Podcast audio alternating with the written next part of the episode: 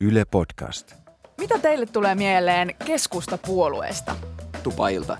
Ne valkoiset jutut tuolla pelloilla, jossa sanotaan, että ne on kuoriutumattomia kepulaisia. Navetat, nuorisosäätiö. Kassakaappisopimus.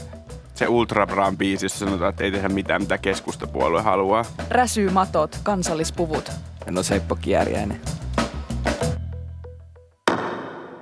Ja ei tyhjiä poissa. Helmiina Suhonen, Robert Sulman, Polli Seuri. Ja ei tyhjiä poissa. Kun pelkkä mielipide ei riitä. Tervetuloa Ja ei tyhjä poissa podcastin pariin. Tänään aiheenamme on siis keskusta ja keskustan tulevaisuus. Tulkkinamme siihen toimii nuoria, saako sanoa nuoria vihainen keskustavaikuttaja? Miksei, anna mennä. Puoluevaltuuston jäsen Silja Silvasti, tervetuloa. Kiitos. Minä olen Robert Sundman ja kanssani täällä ovat siis myös Olli Seuri ja Helmiina Suhonen. Kun puhutaan keskustasta, niin mulla jäi jotenkin päähän toi kansallispuku, että ne kulkueet siellä puoluekokouksissa olen ollut paikalla, ai ai. Silja, onko sulla kansallispukua? Todellakin on, mulla on kaksi kansallispukua, että mä oon ehdottomasti valmis ja heti kun tämä Sipilän ilmoitus tulikin tästä äh, puheenjohtajuuden jättämisestä, niin san, laitoin vaan Twitteriin, että laitan tuulettomaan. Nyt mennään. Nyt on niin, että Jetpikin tekijöissä on ehkä piilokepulainen pikkulinnut on nauratte. Jollakin toisellakin on täällä kansallispuku. Robert, en olisi koskaan arvannut. No mut myönnetään, mulla on myös kuortaneen kuoropuku, tämmöinen perintöpuku kaapissa odottamassa. Te nauratte nyt tälle, mutta se- Olli, Olli a- ei kestä tätä todellakaan aivan, aivan pirstaleina. siellä kuule helmat hulmuten Keski-Suomessa on viiletetty kansallispuku päällä. Ja se on vielä siis sun oman alueen, että tämä on... Se, se on kuortaneen kuoropuku, että mä en, täytyy sanoa, että mä en tiedä sitä hirveästi. Se on tosiaan mulla vasta äitin luona odottamassa, mutta tuota, tällainen upeus mulla on ja miksi mä en pitänyt sitä tänään laittanut. Siis tänään mulla olisi laittaa sitä tänne päälle, mm. mutta tuota, ihan tunnelman virittämiseksi, mutta näin äänimediassa, niin tätä upeutta ei kukaan olisi todistamassa, niin tota, mä viritän teidän tunnelmaa vähän jollakin muulla.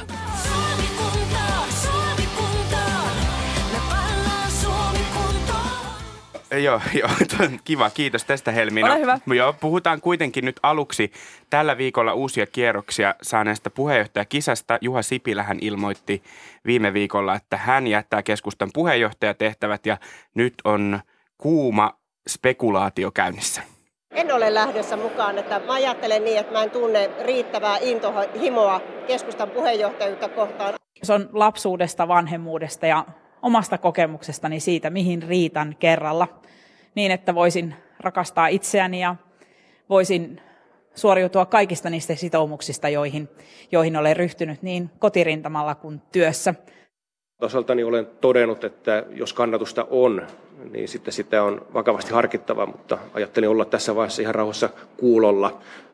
alakouluikäiset lapset ja, ja vahvasti maataloustuotantoa siellä maakunnassa, niin tota, se ei ole helposti yhteensovitettavissa. Niin suuri uutinenhan tässä on ollut, että ennakkosuosikki Annika Saarikko ilmoitti keskiviikkona, että ei ole käytettävissä puheenjohtajaksi. Pakko sanoa pienen lapsen isänä ja paikoin aika kiireisenä sellaisena, että todella ymmärrettävä ratkaisu. Eniten intohimoisia tässä tuntuu olevan niin kuin median edustajat, että, että nyt ollaan kuitenkin vasta täällä huhtikuun lopussa. Puoluekokous on syyskuussa, tässä on hyvin aikaa. Ja tietyllä tavalla ymmärtää tämän vaalituloksen jälkeen, että nyt täytyy ihan aidosti tarkastella sitä sydäntään ennen kuin lähtee äh, kekkailemaan. Tässä introssa kuului useita ääniä.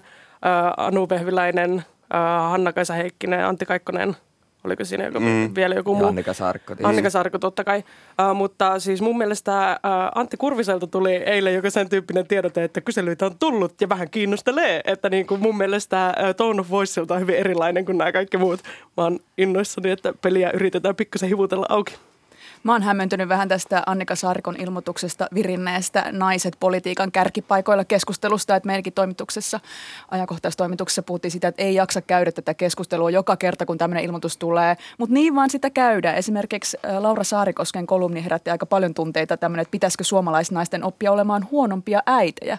Niin, mm. mä, niin mä mietin sitä, että ketä, kelle niitä kirjoituksia tehdään, kun tuntuu, että, että aina kirjoitetaan jostain sellaisesta hirvittävästä stereotypiasta, joka nyt olettaa, että on väärä tai on oikea ratkaisu. Ja jos, jos on oikea ratkaisu, niin sitten väärin perustein. Miksi me ei voida ottaa tätä yhtenä päätöksenä muiden joukossa? Mm, nimenomaan, kun feminismin peruskysymyksiä on just tämä valinnanvapaus. Ja siis valinta on myös se, että, että sanoo ei. Ja Annika on nuori nainen, hänellä on vielä paikkoja varmastikin. Siitä on puhuttu paljon Marko Junkkari hyvin mielenkiintoisessa analyysissä tuossa, tuossa niin epäili jotain salaliittoa, salaliittoa tähän niin kuin, ö, ö, puoluekokouksen ajankohtaan liittyen. Mutta täytyy kyllä sanoa, että, että niin kuin Annika on tehnyt tätä peliä pitkään. Hän on ollut keskusta nuorissa keskusta-opiskelijoissa koko ikänsä politiikassa. Kyllä se, jos Annika haluaa puheenjohtajaksi, niin se aika hänelle tulee vielä. Ei ole mitään pienintäkään epäilystä mulla ainakaan siitä. No tämä olisikin ollut mun kysymys seuraavaksi, että tämä sa- salaliitto ei ole ainoastaan niin kuin Helsingin Sanomissa näkynyt tätä epäilyä, että onko Saarikko jotenkin pelattu sivuun tästä ja, ja ehkä vielä pohdittu sitä, että kun hän olisi jotenkin tämmöinen sopiva pu- punamultahenkinen, eh, mahdollisesti demariyhteistyöhön lämpeävä, lämpeävä tota, potentiaalinen keskustajohtaja, niin kerro nyt meille, että miksi se puoluekokous sitten on vasta silloin sy- syyskuussa, jos tässä taustalla ei ole mitään salaliittoa? No hei, ihan oikeasti. Ei keskusta puoluekokous ole mikään nakkikiska, joka voidaan avata ihan koska vaan se on niinku yli 2000 puoluekokousosallistujan hirveä bakkanaali, että se vaatii niinku omat toimenpiteensä, että se ö, Ka- saadaan kansallispuvut edes pitää laittaa No tuulettumaan siis ajoissa. Hyvissä ajoin. tuulettamisasioiden lisäksi siellä on pari muutakin juttuja. Ensinnäkin tässä on eurovaalit. Toiseksikin meillä on nyt tosissaan viikonloppuna puoluevaltuusto, jossa tullaan tekemään päätöksiä, jotka tulee vaikuttamaan merkittävästi puolueen ää, puoluetoimiston niin kuin henkilöstöresursseihin. Meillä on ää, paljon työntekijöitä, jotka on, jotka on niin kuin käyttänyt kyllä kaikki plussatunnit ja pikkasen päälle jo eduskuntavaaleissa. Niin pakkohan tässä on niin kuin ihan inhimillisestikin niin kuin ottaa vähän aikaa siihen, että pystytään tekemään ää, kunnollinen puoluekokous. Entä tämän sydämen tutkiskelun näkökulmasta? Tuossa Pekka Perttula sanoi A-studiossa, että, että pahan olon purkaminen on nyt tärkeää. Eli, eli se pitää saada ensin alta pois. Niin sekinhän vaatii varmaan aikaa. Mikä sun näkemys on? Niin siis toihan on totta ja, ja niin kuin toinen näkökulma tuli tuossa Hesarin Seija Turtiaisen jäävässä eläke, eläköitymishaastattelussa, että keskusta on parhaimmillaan silloin, kun se riitelee avoimesti ja tunteella. Onko ja, näin? No on. Ja siis tämä on niinku nyt tää on mun oma henkilökohtainen teoria siitä, että niinku mikä on se sellainen peruskeskustalaisuuden pohjavire. Siellä on tämä tällainen alkiolainen, intohimoinen, ovia läpsyttelevä uudistushenkinen myllyttäjä. Ja sitten siellä on tämä niinku kalliolainen asioidenhoitelija, joka sitten, joka sitten jää sinne niinku pyörittelemään vielä kahvikuppia pikkasen, että oh, no niin, katsotaan, katsotaan sitten vielä. Että et siis tämä pohjavire on ollut siellä koko keskustan historian ajan olemassa, se on nytkin olemassa ja nyt sitten nyt täytyy kaksi vähän myllytellä, että voidaan saada aikaan ihana synteesi. Palataan tähän teemaan vielä kohta, mutta kysyn vielä tästä puheenjohtajan valinnasta, että hakeeko keskusta puheenjohtajaa nyt seuraavaan puoluekokoukseen saakka vai pidemmäksi aikaa? Kyllä se kannattaa pidemmäksi aikaa valita, että ei kukaan ole puhunut niin tähän mennessä, enkä usko, että puhuukaan niin tälle tota, Pekka, Pekka Haavistomaisesti, että hoidan nyt tässä tämän pätkän, koska niin kuin jonkun täytyy kantaa vastuuta. Ei, ei, kyllä sitä niin kuin pelataan nyt pitkää palloa, että nyt nähdään ihan, ihan totinen peli jo, jo tänä syksynä. Spekuloidaan nyt vähän nimillä, koska se kuuluu aina tähän pelin henkeen. Jotta saataisiin semmoinen reipas tota, skaba tässä nyt näistä puheenjohtajista, niin ketä siellä pitäisi olla? Helpotetaanko vähän Siljaa ja heitellemme näitä nimiä, Joo. koska Pekka Perttulalla oli ainakin A-studiossa vaikeuksia saada niitä nimiä ulos. Joo, me voidaan heitellä. N- Niin, mä oon ajatellut tämmöistä komboa, mikä voisi olla mielenkiintoinen, että olisi Antti Kaikkonen, Katri Kulmuni, Mika Lintilä ja Mikko Kärnä. Niin. Siinä voisi tuulettaa. Siis musta jotenkin tuntuu, että Mikko Kärnä on tällainen nimi, joka nousee kyllä siis niin kuin medioista. Ja nyt haluan niin kuin kysyäkin teiltä, että niin kuin trollaatteko te tahallaan? Vai niin kuin mikä tämä juttu on? Me, me, me niin vastatrollataan Niin. Mikko Kärnällä, Niin, Kär- Kärnän kautta keskustaa. Se kerrankin iskee se mahdollisuus. niin, niin. Siis joo, kyllä ää, Antti, Antti ja tota, Katri varmasti on ne niin kuin potentiaalisimmat. Saapi niin kuin nähdä, koska mä oon tässä niin kuin pohdiskellut, kun Sipilän valintahan liittyy tämä tällainen myytti niistä pohjalaisista isännistä jossain saunalauteilla, niin, niin mua kiinnostaisi nähdä, että niin kuin missä torpassa sitä, sitä savua niin kuin piipusta nousee ja niin kuin missä, missä on niin kuin saunajaffat juotu. Ja Nyt sä puhut semmoisilla kielikuvilla, että mä putosin ainakin kerran. Mua kiinnostaa se, että, että niin kuin mitä näiden suurten piirien tällaiset ikään kuin suuret mielipidevaikutteet, että mihin ne on asettumassa. Eli Etelä-Pohjanmaa. Niin, Etelä-Pohjanmaa, Mm. Pohjois-Pohjanmaa, tietenkin Savo-Karjalassa on myös isoja piirejä, mutta se hommahan menee näin, että kun meillä on tällä hetkellä puoluejohdossa niin kuin Savo-Karjalan ää, valtava yliedustus, meillä on varapuheenjohtajia ja puoluesihteeriä, niin valtavasti savokarjalaisia. Kyllä mä uskon, että eteläpohjalaisia ottaa ihan todella päähän, että ne menetti sen yhden VPJ-paikan. Ää, ja nyt niin kuin mietitään, että miten voidaan ottaa takaisin. Kuulostaako tämä siltä, että Antti Kurvisella on Niin, sitten just kysyä mahdollisuus? Tai nuorella naisella, Katri Kulmunen, miten siellä torpissa ajatellaan? Niin voisi, siis voihan se olla sellainenkin, että, että ei se välttämättä ole omilta kyliltä, että, että kuhan ne saa päättää. Ehkä, ehkä kyse on vaan siitä. Että sitten sellainen ajatus, Pekka Perttula myös sanoi mun mielestä hyvin, että keskustassa on no ennen kaikkea haettu vuosia pääministeriehdokasta ja tätä on pohdittava hieman uudelleen, mutta toisaalta antiteesiä edelliselle puheenjohtajalle, niin kuka olisi Juha Sipilä antiteesi vai ovatko kaikki jo- jollain tavalla tulkittavissa Juha Sipilä antiteeseiksi? Va- varmaan niin nyt haetaan sellaista puheenjohtajaa, joka, joka on niin kuin pitkän linjan keskustalainen. Ja mä en nyt puhu iästä, vaan sellas, sellaisesta ihmisestä, joka on niin kasvanut siihen. Eli kun Sipilä tuli ulkopuolelta kyllä. ja silloinhan oli paljon epäilyksiä, että, että sopiiko miljonääri keskustan puheenjohtajaksi. Mm. Sitten kun kannatus nousi, niin kaikki oli sille, että taisi sopia. se, että itse asiassa ei tässä ole mitään ongelmaa.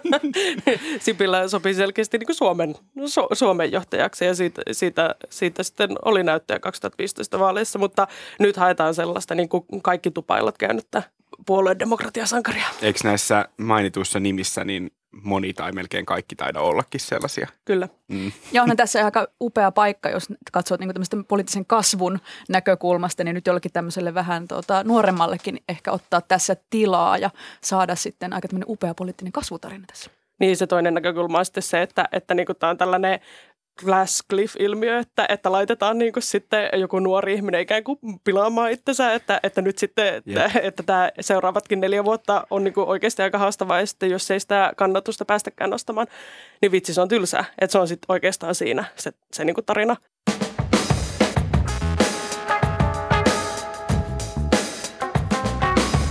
Ja ei. Tyhjiä poissa. Tuossa vähän jo aloiteltiin pientä keskustelua keskusta ytimestä, mutta me haluttaisiin tietää, miten keskusta nousee tästä tilanteesta. Jos nousee, vuonna 2011 keskusta romahti, puolue menetti 16 paikkaa eduskunnassa ja nyt 18 paikkaa. Ja nyt aion lyödä sinua työkirjalla, jolla ilmeisesti, kuten aiemmin puhuttiin, niin media lyö keskustaa aina. Vuonna 2011 keskustan puoluejohto nimittäin teki tällaisen työkirjan, jossa analysoitiin edellistä isoa vaalitappiota. Kuuntelijakin sen helposti löytää googlaamalla. Ja siellä oli tämmöisiä quoteja, kuten keskusta omaksui pääministerikaudellaan pragmaattisen asianhoitajalinjan, päätöksiä perusteltiin vaihtoehdottomuuden retoriikalla, pääministeri Matti Vanhanen vertasi mielellään itseään yrityksen toimitusjohtajaan ja koettiin, että keskusta oli markkinainnostuksessaan unohtanut oman olemuksensa köyhien ihmisten ja alueiden puolta pitävänä puolueena. Tähän kuulostaa ihan niin kuin tältä nykyhetkeltä. Niin se on vähän niin kuin jopa kiusallisesti on the nose, että, että tulee vähän sellainen olo, että tämä on vähän jopa noloa. Ja sen takia mä niin kuin tietyllä tavalla iloitsen kaikkien toimittajien kanssa, jotka kuvittelee, että ne on ensimmäinen ihminen, joka löytää tämän dokumentin, koska voin sanoa, että toi, toi dokkari on kyllä ollut niin kuin, koko nämä viimeiset neljä vuotta kyllä hyvin vahvasti läsnä, läsnä niin kuin puolueen toimijoiden keskuudessa. Pakko kysyä, että jos se on ollut ikään kuin kiusallisesti tiedossa, niin onko silti ajateltu jotenkin niin, että sille ei tarvitse tehdä mitään tai että nämä ei olisi ikään kuin relevantteja enää uudestaan? Niin, ehkä tässä, eh- ehkä tässä niin tulee kyseeseen se, että, että niin kuin kenen yöpöydällä se on ollut se, se dokkari. Ei ehkä siis Juha Sipilän pöydällä. Tässä tulee tämä Seija Turtiainen mainittu haastattelu tulee mieleen. Hänhän sanoi, että nyt me olimme kuin perhe, jossa on autoritäärinen isä. Ryhmän puheenjohtaja oli äiti, joka sanoo lapsille, että älkää nyt riidelkö, kun isä tekee pitkää päivää ja on väsynyt. Niin. Ja tässähän sen, niin kuin, mä oon pohtinut kovasti sitä, että ilmeisemmin se eduskuntaryhmän dynamiikka on ollut aika, aika niin kuin kireä sitten varsinkin niin kuin loppukautta myöten. Totta kai se on kireä, kun tajutaan, että tässä on melkeinpä 10 prosenttia kannatuksesta sulanut ja, ja niin kuin katsotaan ympärille ja vasemmalta ja oikealta varmasti ryhmäkavereita tulee katoamaan tässä muutaman, muutaman kuukauden sisällä vaalien, vaalien koittaessa. Että se peruskeskustalainen dynamiikka on ollut se, että, että niin kuin ministerit ei varsinaisesti eduskuntaryhmää määräile ja sitten kansanedustajat ei varsinaisesti sitten puolueväkeä hirveästi määräile, vaan se tulee niin kuin just täysin toisesta suunnasta se, se niin kuin Niin kuin, viesti. se on joku kansanliike. O, Niin, niin, oikeasti nimenomaan. siinä on kansanliikkeen pe- liikkeen peri, Kyllä, perusteet. kyllä.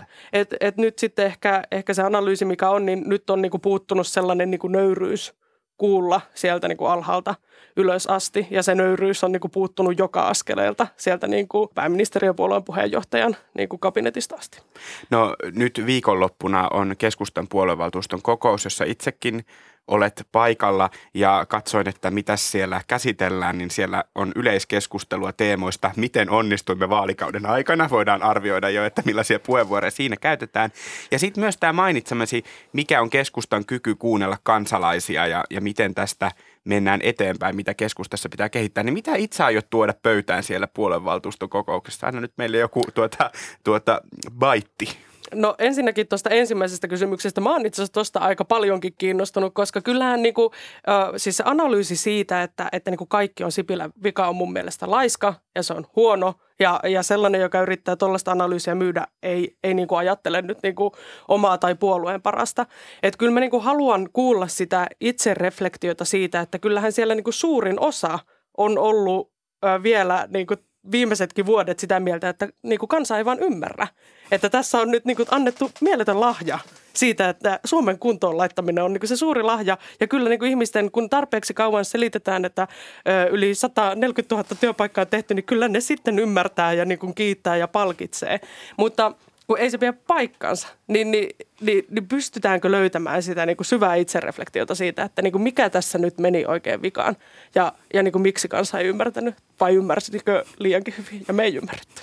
No vähän tuossa vähättelit Juha Sipilän roolia tässä, mutta mikä, mikä sun mielestä on Juha Sipilän rooli tässä, että vaaleissa kävi näin ja viimeiset neljä vuotta, niin miten analysoisit? No siis totta kai puheenjohtajalla on aina suuri rooli, se niin kuin korostuu mediassa ja, ja sitten toisaalta myös ehkä Sipilän tyyli johtaa, kuten tuossa aikaisemmin jo vähän vihjasin, oli, oli myös sellainen, että, että tota, hän on aika, aika niin kuin hands on ja, ja niin kuin tarkka ja, ja niin kuin ottaa sen vallan. Ja osaltaan niin kuin valta otetaan ja valta on myös annettu. Että en mä ole nähnyt niin kuin puoluevaltuuston tai puoluehallituksen tai niin kuin eduskuntaryhmän yrittävät niin kuin tarttua siihen ja yrittävät käyttää sitä valtaa ja niin kuin aidosti ö, niin kuin kunnolla lyödä nyrkkiä pöytään ja sanoa, että nyt kuule Juha, nyt tehdään näin ja nyt sä kuuntelet. Mä mietin, että onko tässä kuinka kovaa huojennusta ollut ilmoilla, kun hän nyt sitten päätti lähteä? En mä tiedä, että kun se tapahtui niin nopeasti sen niin kuin vaali, vaalituloksen julkitulon jälkeen, että tässä on niin kuin shell shocked, niin kuin kaikki, kaikki vielä, vielä niin kuin korvissa, korvissa pärisee sen verran, että vaikea varmaan etenkään silleen olla helpottunut. Toki on niin kuin kaikki varmaan iloisia siitä, että ei tarvitse mennä siihen, että niin kuin vanha vantaalainen sananlasku kuuluu, että, että jos lähdet nyt, pääset vielä omin jaloin, niin, niin, niin sitten ehkä tässä on samanlainen ikään kuin, että, että nyt jos itse ilmoittaa, niin sitten ei tarvitse muiden sitä omaa puolesta tehdä. Tuohon keskusteluun liittyen, teettekö uuden työkirjan? No, Olisi kiva, kiva täällä näkyy hyvin alleviivattu mm. kyllä tätä, tätä 2011 työkirjaa. Olisi kiva saada uusi versio.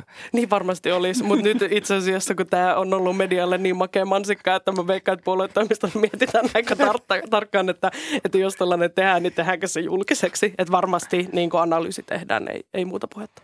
Kyllä toimittajat sen löytää, vaikka se ei olisi julkinenkaan.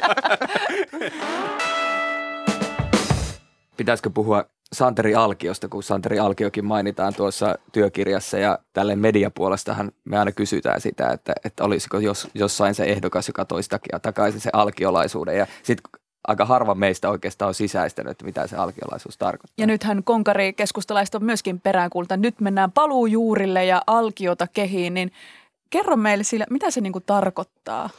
Siis ah, se tarkoittaa niin monelle niin eri asioita, että... Tiivistä että, joku. No, mä annan nyt tämän mun analyysin. Että siis äh, Santeri Alkio on sellainen niin kuin mahdollisuuksien tasa-arvon niin kuin Robin Hood, joka, jonka niin kuin näkemyksiin kuuluu se, että, että niin kuin se, että mistä päin sä tuut ja niin kuin minkälainen sun perhetausta on, niin sen ei pitäisi vaikuttaa siihen, että miten sä voit pärjätä elämässä. Ja yhteiskunnan niin kuin merkitys on on niin kuin tasata näitä eroja ja niin kuin luoda kaikille mahdollisuuksia. Alkiolaisuuteen kuuluu myös tämä tällainen niin kuin hyvin raju materialismin vastustaminen ja tällainen niin kuin, äh, rahan arvon niin kuin kyseenalaistaminen ja se niin kuin arvo nähdään jossain muussa. Puhutaan tästä niin kuin sydämen sivistyksestä, joka tarkoittaa siis niin kuin sellaisten niin kuin, opinnoissa saavutetun sivistyksen lisäksi sellaista niin kuin syvempää sydämen ymmärrystä ja sitten toisaalta myös sitä sellaista luontosuhdetta, mitä me keskustalaiset kovasti aina kuvataan, että, että jotenkin se luonto pitää jättää tuleville sukupolville parempana kuin se niin kuin meille on annettu. Että varmaan näistä ja sitten tietenkin yhteisöllisyys. Unohdinko mä nyt sitten sanoa sen? Että kun se on tämän niin kuin kaiken keskustalaisuuden ytimessä, niin tämä on nyt, kaikki kuulosti hirveän pateettiselta. Uh, Ei, toi- mä ihan hiljennyin tämän ääressä. Ka- kai sä nyt hiljennyt, kun sulla on pö- pöydällä edessäsi kirja. Siis mullahan on kirjahyllystä löytyy Santeri Alkion kootut teokset nuorisoseurakirja. Ja mä ajattelinkin, kun tässä nyt pitää... Onko niin kuin, se koko sarja, koska mulla kyllä on. Mm-mm. Mä en ole niin keskustellut. tuota, joo. Tämä on ihan vaan tällainen makupala Alkion teksteistä. Mä mietin tässä, että kun tässäkin jaksossa pitää pohtia, että millaiseksi puolueeksi keskustan pitää muuttua, mitä pitää nyt tehdä. Niin mitä on moderni alkiolaisuus? Niin, niin ja mä niin ajattelin, että kun nyt on puhuttu työkirjasta, niin että ehkä niitä niksejä pitäisi sitten hakea täältä niin kuin vielä vähän kauempaa, eli Alkion tästä kirjasta. Ja mä ehdotankin teille nyt keskusta, että te otatte nämä nuorisoseurat takaisin. Mä en tiedä, onko teillä näitä, mutta jos ei ole, niin ottakaa. Ja täällä myös sanotaan, niin kuin, että, että tota, näissä seuroissa pitää olla toki niin kuin tämmöistä sivistyksellistä henkistä ohjelmaa, mutta myös tanssia. Piiritanssit on hyviä ja tota, että mm. yhdistetään siis keskustelu ja tanssi. Kyllä. Niin mä veikkaan, että tästä lähtee semmoinen uusi kansanliike. Täällä niin kun puhutaan tanssista tälleen näin, että sen pitää olla hyvän musiikin avulla tapahtuvaa, kauniita liikkeitä tavoittelevaa tanssia, joka voi oivallisesti kehittää nuorten ryhtiä ja antaa käytökselle siroutta. Siis just, just näin. Alkio Mitä se mieltä? tiesi, että kunnon, kunnon niin aatteelliset bibikset tarttetaan nyt ihan tosi nopeasti. Ei, mutta siis ilmeisemmin nämä niin nuorisoseurat, eikö tämä, historia ole se, että kun Alkio ei uskonut niin nuorisopoliittiseen toimintaan, että, että niin kuin hänen mielestään niin kuin nuorten se niin kuin kasvu tulee tapahtua ensin ja sitten se politiikkaan siirtyminen tulee tapahtua vasta sitten, että se mu- muistaakseni opiskelijaliikkeeseenkin vähän suhtautuu silleen skeptisesti. Että käytännössä keskustassa lapset liitettiin keskustapuolueeseen, mutta niille ei kerrottu sitä, että ne oli liitetty keskustapuolueeseen. Se vietiin tanssimaan piiritansseja. Mutta jos mennään, mennään nyt ihan oikeasti tähän niin kuin vielä keskustan syvään päätyyn niin sanotusti, että millan, millaiseksi puolueeksi keskustan pitää nyt muuttua, että se saa houkuteltua äänestäjät takaisin kotiin?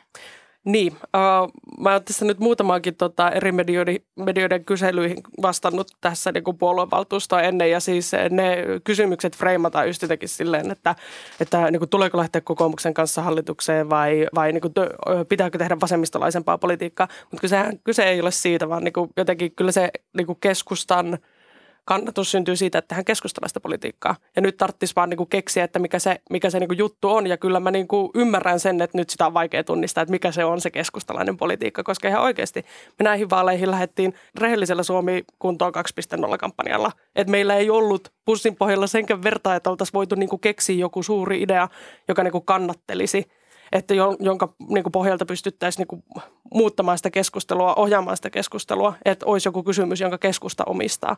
Viime vaaleissahan oli vähän tämä yhteiskuntasopimus. Sehän oli tällainen. Nyt on mielenkiintoista ollut hallitusneuvotteluiden alla on nostettu esiin tämä aluepolitiikka.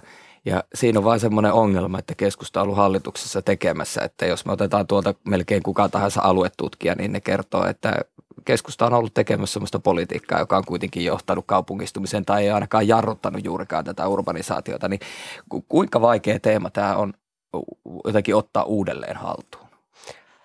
Eihän se niin keskustalaisille ole vaikea teema, tai siis niin kuin, sehän on ihan aika ilmeinen se niin ajatus siitä, että jokaisen tulisi pystyä niin kuin elämään just siellä päin Suomeen, missä ne haluaa ja, ja, ja niin kuin elää sellaista hyvää elämää ja, ja niiden niin kuin yhteiskunnan tarjoamien palveluiden ei tarvitse olla yhtä laajoja, niiden ei tarvitse olla yhtä lähellä, mutta niiden täytyy olla kaikille niin kuin perustuslaillisesti ö, taattu ja niin kuin olemassa.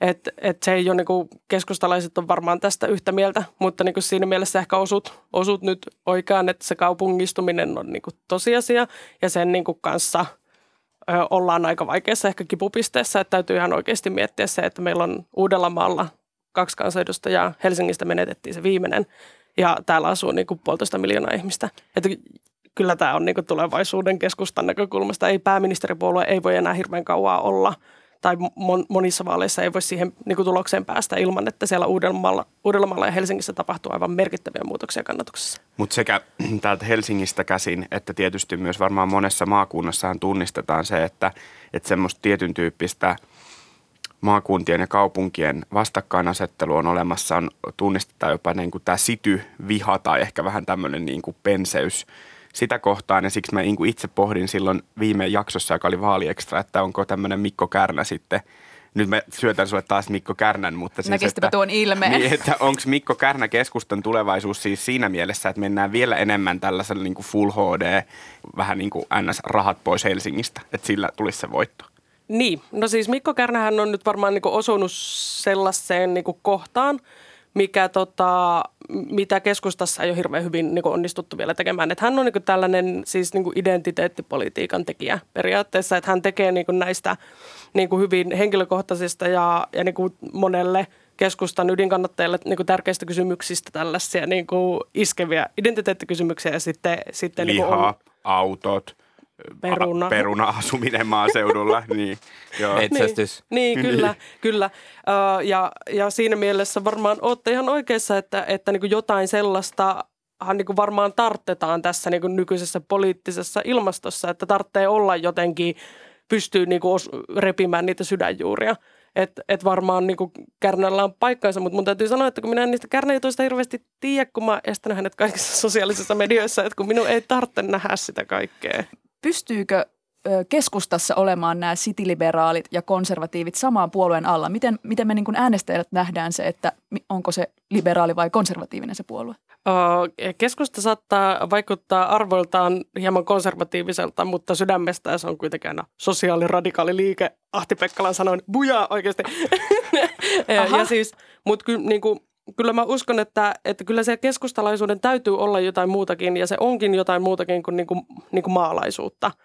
Ja niin kuin jotenkin se, että, että ne kaupunkilaisetkin voi äänestää keskustaa, koska niilläkin on sukua maalla. Ja, tai että ne on joskus tullut maalta. Tai niin, omistaa metsää. Niin, tai kesämökin. Niin kuin, ky, ky, kyllä se on jotain muuta. Ja se keskustan arvo löytyy sieltä jotenkin niistä uusista edestä. Alkiosta, kun nyt on paljon puhuttu, Alkio ennusti jo niin kuin 1900-luvun alussa niin kuin, ä, Euroopan Yhdysvaltoja ja sähköautoja ja oli niin kuin ihan kunnolla pärisi menemään. Niin kuin siis Kyllä silleen, se Alkio tietää. Al- Alkio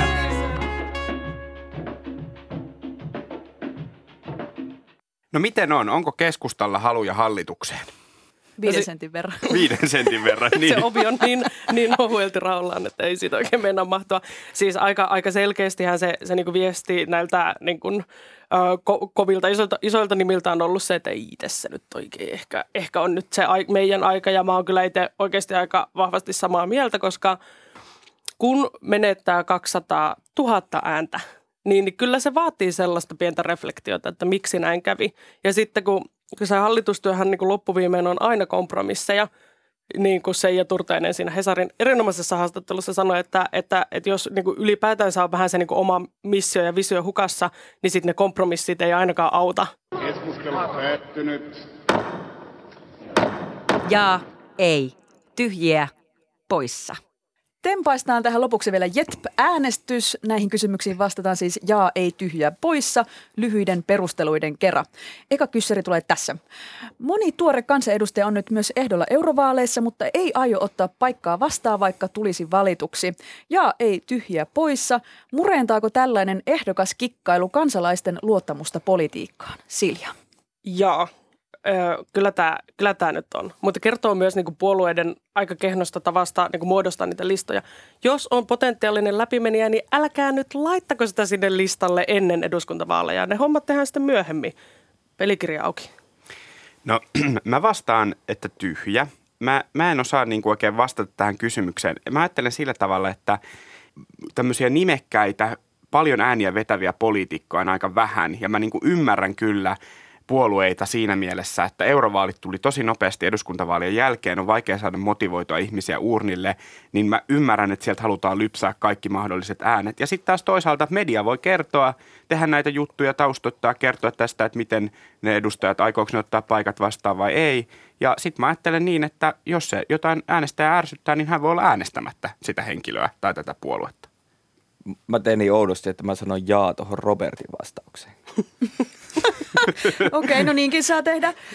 mä sanon jaa, siis Pekka Töpöhän soundboardin mukaan, mä sanoin, että petkuhuiputusta. Että mä en jotenkin ymmärrä, että miksi mun äänestäjä nyt täytyy ruveta tässä selvittelemään, että kuka on ihan oikeasti tosissaan kiinnostunut EUn asioista ja menossa päättämään niitä. Että nyt minun pitää tässä kaiken kiireen keskellä, kevät siivousten keskellä ruveta pohtimaan, että kuka nyt oikeasti sinne haluaa. En tykkää tällaisesta. Kansanedustaja Jallis Harkimo harkitsee Liike Nytin muuttamista puolueeksi. Kun Liike Nyt perustettiin, se kertoi, että ei halua tulla puolueeksi, koska puolueita on jo liikaa. Vasta perustetun yhdistyksen jäsenet kertoivat tuolloin haluansa lopettaa myös kokonaan nykyisen kaltaisen puoluetukijärjestelmän, jos Liike Nyt muuttuisi puolueeksi, se saisi noin 150 tonnia vuodessa puoluetukea. Ja ei tyhjä poissa, kannattaako Liike Nytin pyörtää periaatteensa ja hakeutua puolueeksi? Ja ihan jo siitäkin lähtökohdasta, että, että nämä niin vaalikonesäädöt ja, ja niin liikennytin aggressiivinen käytös sen vuoksi, että heitä kutsutaan valitsijalistoiksi, niin ah, minä en jaksa tätä sekoilua puolueeksi vaan. Mä vastaan kanssa jaa. Jotenkin mun mielestä edes tämmöinen kitkuttelu ei sovi Jalliksen tyyliin. Että kannattajat kyllä ymmärtää, että helppo raha on helppoa rahaa ja sen vuoksi todellakin voi myydä jotkut kämäiset periaatteet. Periaatteet ei tule leivän päälle kraavilohta, puoluetuki tuo avot. Bon appetit. Mä sanoin, että ei, mutta onhan, onhan se niin, että bisnismies ymmärtää rahaa ja vallan päälle. Mä sanon tyhjää ja sanon samalla, että mä odotan, että milloin Jallis nyt keksii, että mikä se liike nyt on, että miten se on erilainen kuin kaikki muut asiat, koska mä en ole vieläkään nähnyt yhtään sellaista asiaa, millä tavalla Ja se voiko olisi se olla liike nyt puolue? Nyt puolue. nyt terveisiä vaan nyt liitteeseen, liikkeeseen, liitteet. No niin. Perussuomalaisten kansanedustaja Juho Eerola leikkasi hiuksensa uuden kauden kunniaksi. Sitaatti. Vanha tukka lähti linnuille pesän tarpeisiin. Siitä saa hyvät pehmusteet. Ekologisuudesta ja kierrätyksestä huolehditaan myös perussuomalaisissa. Ja ei tyhjää poissa. Leikkaisitko sinä tukkasi linnuille? No, mulla on varmaan tässä asiassa eniten annettavaa, niin mun, täy, mun on varmaan pakko vastata jaa ty- työryhmän puolesta, että eihän tässä ekologisuusasiassa tohdi jäädä perussuomalaista huonommaksi, että tukka, tukka linnuille vaan. Mä sanon ehkä tyhjää ja totean, että, että kyllä se on ihanaa, että, että nyt niin kuin jatketaan tätä, että minun henkilökohtainen on, on poliittista. No hei, we compensate perussuomalaisten tyylillä. Mä jotenkin ajattelin, että mä en tiedä paljon niin kuin tästä lähtee linnuille, enkä tiedä tuosta ollenkaan niin kuin töyhtöstä. Että ehkä voidaan tehdä semmoinen Mutta vuosi vuodelta vähemmän, että siinä mielessä pitäisi ajoissa leikata. Mutta pitää tehdä semmoinen Jetpin yhteis, yhteisleikkaus, että leikataan kaikkien kolmen tukat samalla, niin siitä saa niin kuin joku lintu sit jotain. Tässä jaksossa siis vieraana oli keskustavaikuttaja Silja Silvasti. Studiossa tuttu porukka. Kiitos kun kuuntelit. Jatketaan keskustelua Twitterissä hashtag Jetp. Ota yhteyttä, kerro mitä tykkäsit. Äänitarkkailijana oli Laura Koso ja äänisuunnittelijana Joonatan Kotila.